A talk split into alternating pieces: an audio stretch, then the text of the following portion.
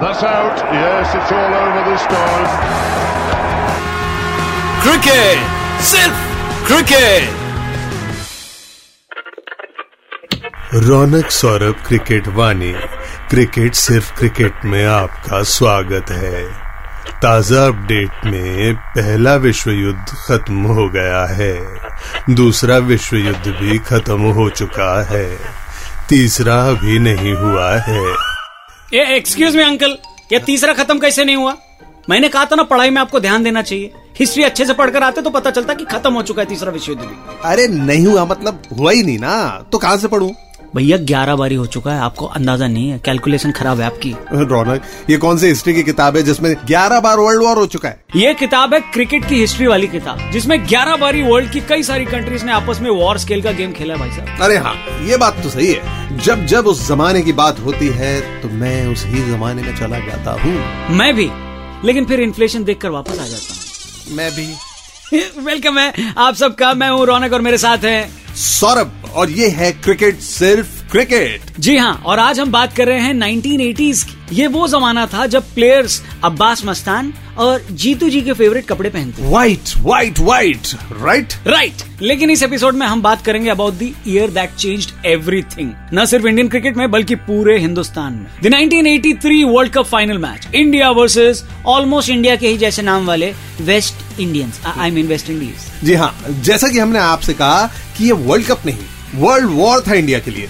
1983 1983 का ये फाइनल मुकाबला वो मैच था जहाँ सभी हिंदुस्तानियों को इंडियन क्रिकेट टीम के इंग्लैंड जाने की एक्साइटमेंट थी टूर्नामेंट में टिके रहने की खुशी थी और फाइनल तक पहुँच जाने की हैरानी भी थी। बस जीतने की उम्मीद किसी ने नहीं की थी। तो भाई केस। हम्म, हैं? नहीं वो वाला केस नहीं। कृष्णमाचारी श्रीकांत वाला केस हाँ। कृष्णमाचारी श्रीकांत ने एक किस्सा सुना है कि एम ए चिदम्बरम साहब उस समय बीसीसीआई के प्रेसिडेंट थे। नो वो चिदम्बर दूसरे। बहुत सारे चिदम्बरम है एम ए चिदम्बरम साहब ने टीम को इंग्लैंड में फ़ोन किया। हाँ। यानी उस समय फ़ोन भी था। हाँ? और कहा कि हेलो आप लोग जीतू बने या उनके बेटे? आई मीन आप लोग जीते या हारे? हम आपको पच्चीस हज़ार रूपए नकद पर प्लेयर देंगे। पच्चीस हज़ार? जी हाँ। उस टाइम टूर्नामेंट खेलने की टोटल फ़ीस पाँच हज़ार रूपए थी। पच्चीस हज़ार सुनकर तो कई लोग बेडरूम में अपने बेड पे कूदने लगे। दो तीन प्लेयर कूदने के बाद जब बाहर आए तो उन्होंने बोले मैं करके आया। सॉरी कूद के। हाँ कूद के आया। हाँ। तो प्लेयर्स को लग रहा था कि हम तो फाइनल खेलने से पहले ही जीत गए। इतना पैसा इतना पैसा। बताओ आज के जमाने में ये रकम पाँच करोड़ से भी ज़्यादा है। लेकिन हम क्यों इन हिस्ट्री बुक्स में शामिल प्लेयर्स की आईटी रिटर्न की बुक्स खोलें? हमें तो बात सिर्फ़ और सिर्फ़ क्रिकेट की करनी है। बिल्कुल। ये लो रौनक इक्यावन रुपए। एक रुपए गिर के सही संभाल के जीएसटी काट के और अब मैच शुरू करो। बिल्कुल। कपिल देव और क्लाइव लॉइड के बीच टॉस हुआ। है? इसी एक रुपए से यूज़ कर मैं बता देता हूँ। ये ये टॉस हुआ। टॉस हुआ। ऐसे आवाज़ नहीं आई क्योंकि वो पिच पे गिरा था। हाँ। ठीक है? टॉस हारकर इंडिया ने वेस्ट इंडीज की बात मान ली और बैटिंग करने का फैसला स्वीकार कर ये भी बता दें आपको वेस्ट इंडीज को 75 और 79 में रौनक वर्ल्ड कप का खिताब मिला था। बिल्कुल। वैसे रुपए नहीं साल। हाँ, 1975 1979 एग्जैक्टली exactly. लेकिन अपना हिंदुस्तान इंडिया भी कुछ कम नहीं था। भारत माता की जय। वर्ल्ड कप टूर्नामेंट से पहले इंडिया ने रौनक 12 ओडीआई मैच जीते थे। शानदार 12 मैचेस बिल्कुल शानदार। 40 में से 12 जीते थे। और 83 से पहले हमने वर्ल्ड कप में बस एक मैच जीता था। वो भी ईस्ट अफ्रीका नाम की टीम को हराकर अभी तो अफ्रीका में भी नहीं जानते कि ईस्ट अफ्रीका का कुल मिलाकर टीम इंडिया जो थी वो इस टूर्नामेंट की निचला कुत्ता थी। निचला कुत्ता? I mean sorry underdog team थी। पर इतिहास बदलने वाला था। सुनील गावस्कर और श्रीकांत बैट लेकर क्रीज पर थे। और दूसरी तरफ़ Andy Roberts Michael Holding Malcolm Marshall Joel Garner के हाथ में वो थी। वही। दो आपका दो चार एक बॉल बॉल बॉल थी बॉल थी। लाल वाली। करेक्ट ये बॉलर्स बॉल को नहीं फेंकते थे। ऐसा लगता था बम फेंक रहे पाकिस्तान से? आ, नहीं नहीं नहीं नहीं ये अच्छा खेलते थे। आ, ये बॉलर्स प्लेयर्स की आँख नाक ठुड्डी छाती पेट और, और वो तक भी घुटने और टखने घायल कर देते थोड़ा ऊपर आओ। नहीं पेट थोड़ा नीचे घुटना। छोड़ दो ना। आपके पेट के बाद घुटना लगाएगा अच्छा, सॉरी इनकी बॉल्स इतनी स्पीड से आती थी कि बॉल कब आई और कब गई पता ही नहीं चला। बॉल्स थी कि जैकी भगनानी की फ़िल्में जो भी थी लेकिन इंडिया पर खतरा मंडरा रहा था। सुनील गावस्कर तो वैसे भी बिना हेलमेट के खेला करते थे। सौरभ भाई एल गार्ड था क्या उस जमाने में आपको मालूम हाँ? लेकिन उनको तो ज़रूरत पड़ती नहीं थी ना। बॉलें उनके सिर के ऊपर से निकल जाती थी। बाउंसर्स मारते रहते थे वेस्ट इंडीज लेकिन एक चीज़ और थी रौनक। हाँ जी। बाउंसर्स पर उस समय कोई रेस्ट्रिक्शन नहीं थी। अच्छा। और वेस्ट इंडीज के धुरिंदर बॉलर्स की बॉल्स इतना बाउंस कर रही थी कि सुनील गावस्कर वैसे ही दिख रहे थे जैसे किसी बच्चे को मंदिर में घंटी बजानी हो। लेकिन हाथ वहाँ तक पहुँच नहीं पा रहा पहुँच नहीं पा रहे हाँ पर गावस्कर वो बैट्समैन थे जो जब जब आउट होते थे तब तब उनको आउट करने वाले बॉलर्स की तारीफें होती। क्योंकि गावस्कर का विकेट लेना आसान नहीं था। दो रन बना चुके थे गावस्कर उस मैच में। और तभी एंडी रॉबर्ट्स ने G for Gavaskar the little master G for go Goa going कर दिया आउट कर दिया। दूजो मतलब दूजोन के हाथों कैच आउट करवा के सनी भाई पवेलियन लौट गए। इंडिया का स्कोर दो रन पर एक विकेट लेकिन श्रीकांत ने उस दिन क्या बैटिंग करी? आए हाय। छक्का चौका चौके पे क्या चौका बात? छक्के पे चौका। क्या बात? ज़्यादा नहीं मारा मतलब ऑलमोस्ट मारा ही नहीं लेकिन फिर भी उस दिन बड़ी एक सदी हुई स्मार्ट इनिंग्स खेली। साथ ही साथ मोहिंदर अमरनाथ भी उनका बहुत अच्छा सपोर्टर कर रहे सॉरी सपोर्ट कर रहे सपोर्ट हाँ। हर प्लेयर का अपना एक सुपरस्टिशन होता है। अंधविश्वास बिल्कुल। टोटका। वैसे ही मोहिंदर अमरनाथ जी का भी ऐसा कुछ था। क्या? जब भी वो बैटिंग करने जाते थे तो हमेशा अपनी जेब में एक लाल रुमाल ठोस के हाथों जाते थे। में आ गया जो कल हाँ, हाँ वही गाना। वही। ये बड़ा अजीब किस्म का सुपरस्टिशन था। हाँ। लाल किताब सुना है लाल धागा सुना है लाल टीका सुना है लाल सलाम सुना है 93.5 लाल रेड एफ़ सुना है पर लाल रुमाल ये कैसा टोटका बाबा? पता नहीं। मुझे तो बस इतना पता है कि उनके डैडी ला ला ला ला ला लाला अमरनाथ थे। अच्छा। खैर। श्रीकांत का जो फॉर्म था वो वेस्ट इंडीज को बिल्कुल रास नहीं आ रहा था। 38 के 38 रन के स्कोर पर मालकम मार्शल ने श्रीकांत को आउट कर दिया। और चीका अपनी चीख दबाते हुए पवेलियन लौट गए फिर मारी यशपाल शर्मा ने एंट्री। शर्मा जी का लड़का आ गया ग्राउंड में आ जाओ टीवी के सामने।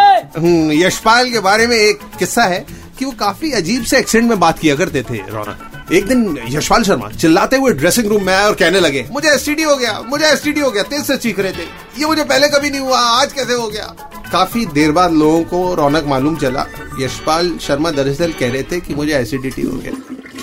वही मैंने सोचो एसिडिटी एसटीडी शर्मा जी का लड़का किस रास्ते पे निकल गया? पर वो सही रास्ते पर था। लेकिन इन सब के बीच फिर से ग्राउंड में ले चलते हैं। यशपाल शर्मा आए और मोहिंदर अमरनाथ। होल्डिंग की एक सुपर फास्ट स्पीड से आती हुई बॉल पर बोल्ड हो गए। 26 रन बनाकर वो चले गए।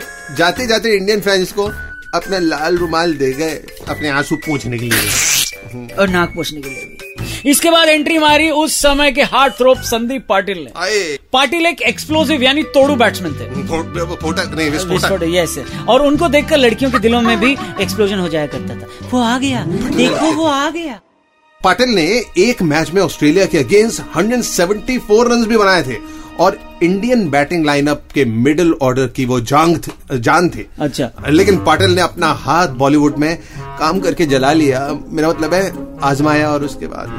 पूनम ढिल्लों के साथ पाटिल साहब कभी अजनबी थे नाम की एक फ़िल्म में भी नज़र आए। लेकिन फ़िल्म कभी नज़र नहीं आई। फ़िल्म फेयर ने इस फ़िल्म को 1985 की सबसे 10 मोस्ट डिसअपॉइंटिंग फिल्म्स की कैटेगरी में भी शामिल किया। खैर मैच पे वापस आते हैं। भाई हम लोग भटक गए शायद। क्रीज पर पाटिल के आते ही पता नहीं क्यों यशपाल जी को अच्छा नहीं लगा वो चले गुस्सा हो गए थे क्या? क्या हो गया था? नहीं नहीं नाराज़ होकर तो राहुल बाबा जाते हैं स्पिरिचुअल जर्नी पर वो भी। शांति। बैंकॉक शांति। यानी बैंकॉक वो जहाँ पे दुनिया अपना ध्यान भटकाने आती है वहाँ लगाने जाते हैं। खैर कोई नहीं। भटकाने लटकाने। भटकाने। यशपाल जी तो आउट हो गए। उसके बाद लैरी गोम्स ने उनको जो आउट करके भेजा तो फिर वो दिखाई नहीं दिए। आप अगर लैरी गोम्स को गूगल करेंगे तो आप देख सकते हैं कि ये वो बॉलर थे जो बालों में बॉल छुपाने का हुनर रखते थे। उनके बाल जो थे ना हाँ। वो माउंट एवरेस्ट की तरह घुंघराले घुंघराले घुंघराले और बहुत सारे लंबे और टॉल पुराने जमाने का मलिंगा थे वैसे। हाँ ये पकड़ा तुमने पकड़ा पकड़ा। अलग अलग लोगों के अलग अलग टैलेंट होते हैं देखो। लेकिन गोम्स ने यशपाल जी को आउट किया और क्रीज पर आ गए कपिल पाजी। पाटिल थोड़ा स्ट्रगल कर रहे थे लेकिन कपिल पाजी धमाकेदार फॉर्म में थे। उन्होंने आते ही चौको छक्कों की बारिश कर दी। हर थोड़ी देर में एक मार रहे थे चौका। बड़ा अच्छा खेल रहे थे कपिल पाज। आठ गेंदों में पंद्रह रन बना चुके थे। लेकिन फिर गोम्स ने उनको कैच आउट करवा दिया और वापस भेज दिया पवेलियन उसके बाद एंट्री मारी कीर्तिवर्धन भगवत झा आज़ाद ने। जितना लंबा नाम उतना ही छोटा उनका क्रिकेट का करियर और उतना ही छोटा उस मैच में उनका कंट्रीब्यूशन यानी कीर्ति आज़ाद। ज़ीरो पर ही आज़ाद हो गए। अच्छा। वैसे भी कीर्ति का वनडे का आई स्कोर 39 है और 25 मैच में उन्होंने कुल 269 रन बनाए। कमाल है कीर्ति आज़ाद उस वक्त भी टीम से आउट हो गए और सोचिए इन्होंने 269 पूरा 25 मैच में बनाया। रोहित शर्मा ने एक ही मैच में 264 मारा था। कीर्ति को रॉबर्ट्स ने आज़ाद कर दिया और क्रीज पर आ गए सुपरबली टैलेंटेड स्टुअर्ट लिटिल के पापा रॉजर बिनी या। लेकिन वेस्ट इंडीज बॉलिंग अटैक इतना डेंजरस था उस टाइम की वर्ल्ड की किसी भी टीम की बैटिंग लाइनअप को लाइन पे ला सकते थे वो। तो अपने इंडियंस तो वैसे भी निचला कुत्ता थे एक सौ तीस का इंडिया का स्कोर था जब रॉजर बिन्नी भी रॉबर्ट्स की ही बॉल पर आउट होकर पवेलियन जा चुके थे। लौटते ही जा रहे थे सब लोग।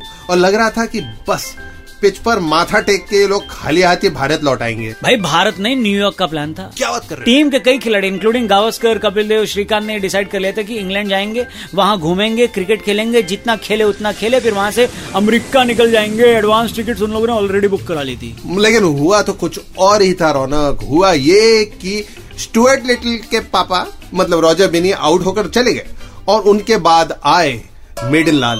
उनको मार्शल ने सत्रह रन पे आउट कर दिया और फिर सैयद किरमानी आए चाँद जैसे मुखड़े पे बिंदी ऐसे तारा और वो चौदह रन में होल्डिंग के हाथों आउट होके चले गए। और? और और? और?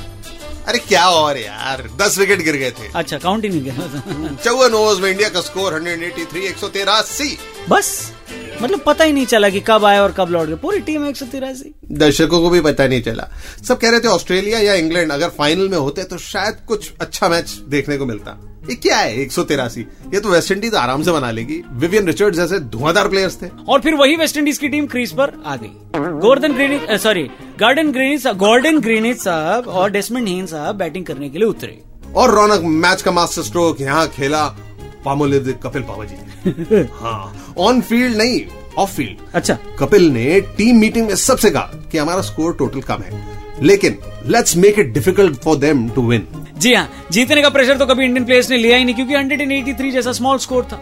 लेकिन जैसे ही कपिल पाजी ने ये बोला कि इन लोगों का जीतना भी मुश्किल कर दो तो हमारे हिंदुस्तानी की देखो ये खास आदत होती है कि आगे जाते आदमी को कैसे अपन पीछे खींच के पकड़ लेते हैं। केकड़े जैसे। यस तो बस यही सोचते ही इंडियन प्लेयर्स के सर पे जो बचा खुचा प्रेशर था वो भी उड़ गया। हम्म, उन्होंने सोचा वही करना है जो इंडिया में करते हैं। आगे जाते को पीछे खींचो और उसकी तो खूब प्रैक्टिस शुरू से थी। बलविंदर संधू ने बॉलिंग की शुरुआत की और आते ही विकेट लिया। गॉर्डन ग्रीनिज आउट लेकिन ये करने से हुआ क्या कि उस समय के सबसे खतरनाक बैट्समैन क्रीज पर आ गए।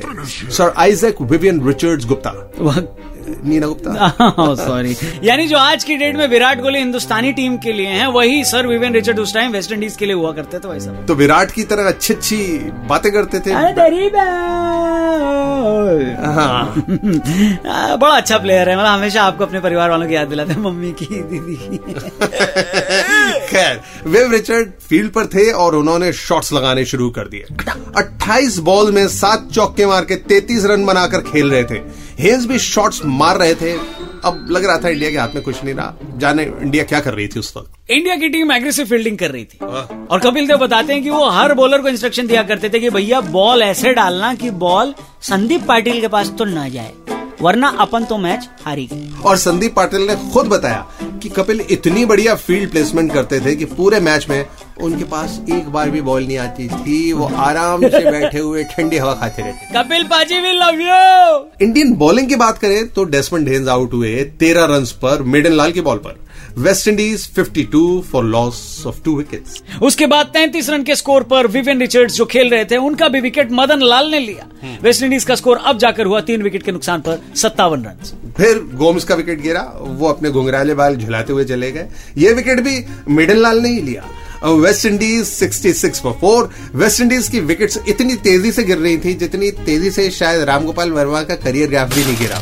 उससे भी ज़्यादा तेज़ी से। इसके बाद भी टीम इंडिया भरोसा नहीं कर पा रही थी कि वो लोग मैच जीतेंगे भी या नहीं। क्योंकि क्लाइव लॉयड वेस्ट इंडीज के कप्तान थे और वो क्रीज पर टिके हुए थे। लेकिन जब बिनी ने अगले ही ओवर में क्लाइव लॉयड को आउट किया और वेस्ट इंडीज 66 के स्कोर पर पाँच विकेट गवा चुकी थी तब जाके कहीं इंडियन टीम को लगा कि वो जीतने की हालत में आ सकते हैं। और ये वही मौका था ये वही टाइम था जब टीम इंडिया प्रेशर में आ चुकी थी। अच्छा। पहली बार किसी टीम को जीतने का प्रेशर था। वो सब मनी मन सोचने लगे यार हम जीत सकते हैं क्या? एक्चुअली जीत सकते हैं। अरे वाह हम जीत सकते हैं। सभी खतरनाक प्लेयर्स को वापस पवेलियन भेजकर टीम इंडिया अब बची खुची टीम को भी आउट करने में जुट गए। फाउट बाकूस बैचूस मतलब वो जो भी थे वो आठ रन बनाकर संधू के शिकार बने।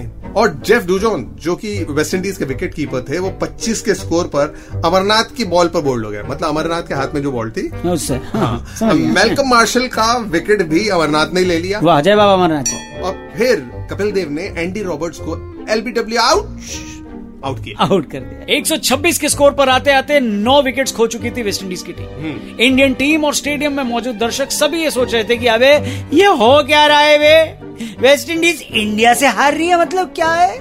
और फिर ज़ोर से गिरा। क्या क्या क्या, क्या गिरा? कौन गिरा? दसवां विकेट हाँ, हाँ। रॉबर्ट्स का विकेट लिया अमरनाथ ने और हिस्ट्री बुक्स में इंडिया ने गोल्डन पेन की गोल्डन इंक से गोल्ड मतलब बोल्ड में लिख दिया। 1983 Prudential cricket world cup winner is India India India India जी हाँ इंडिया की इंडिपेंडेंस के बाद जो सबसे बड़ा सबसे ऐतिहासिक पल अगर किसी को उस वक्त याद रहा और आज भी याद है तो वो इंडिया की 1983 की वर्ल्ड कप विक्ट्री थी। किसी ने भी ये नहीं सोचा था कि एक अंडरडॉग टीम यानी टीम इंडिया वो भी गोरों की धरती पर जाकर वेस्ट इंडीज को हराकर ऐसा कमाल कर देगी, इतिहास रच देगी। वेस्ट इंडीज जैसी दिग्गज टीम हारने के बाद हैरान नहीं थे, उससे डबल ट्रिपल ज़्यादा इंडियन प्लेयर्स जीतने के बाद हैरान थे कि, यार इधर हाँ अमरनाथ इधर हाँ चिंटीगढ़ देखो हम जीत गए क्या सही में भाई? बैट से सिर फोड़ दे। हम जीते नहीं जीते? आप जीत गए बिल्कुल ये पॉसिबल हुआ भाई साहब। हम्म, और उन प्लेयर्स की legendary spirit the spirit of not giving up और खैर चटुकले एक तरफ़ रखते हैं जोक्स सोसाइड रौनक। पर ये मोमेंट हर इंडियन क्रिकेट फ़ैन के लिए नहीं बल्कि सारे इंडिया के लिए रौनक थी। करेक्ट सौरभ भाई इस मैच के बाद इंडिया वर्ल्ड कप की चैंपियन बन गई थी। Yes. और टीम के सभी प्लेयर्स सुनील गावस्कर कपिल देव कृष्णमाचारी श्रीकांत अमरनाथ मदन लाल बलविंदर संधू रवि शास्त्री ए ग्लास ला बर्फ़ डाल सॉरी रॉजर बिन्नी यशपाल आज़ाद किरमानी सुनील वालसन ए सोडा डाल। थैंक यू वेरी मच ये सारे सारे लोग नेशनल हीरोज बन गए थे भाई साहब। सोडा डाल आए नहीं तो। और इतना शानदार वेलकम मिला था टीम इंडिया को आने के बाद कि वो भूले नहीं भूलते। जिस तरह उन्नीस सौ तिरासी का ये मैच भूला नहीं जा सकता। बिल्कुल ऐसे ही सुपर डुपर मैचेस को फन और ह्यूमर का तड़का मारकर हम आपके लिए लाते रहेंगे only on Red podcast presents cricket सिर्फ़ क्रिकेट में। मैं हूँ रौनक। और मैं हूँ सौरभ। मिलते हैं आपसे इन नेक्स्ट एपिसोड ये सोडे का ग्लास तोड़ दिया ये। ये बिल ले आ, सोडे का। You were listening to Red Podcast Cricket, Sirf Cricket. Written by Dhruv Law. Audio designed by Ayush Mehra. Creative Director Saurabh Brahmer. Send your feedback and suggestions right to us at podcast at redfm.in.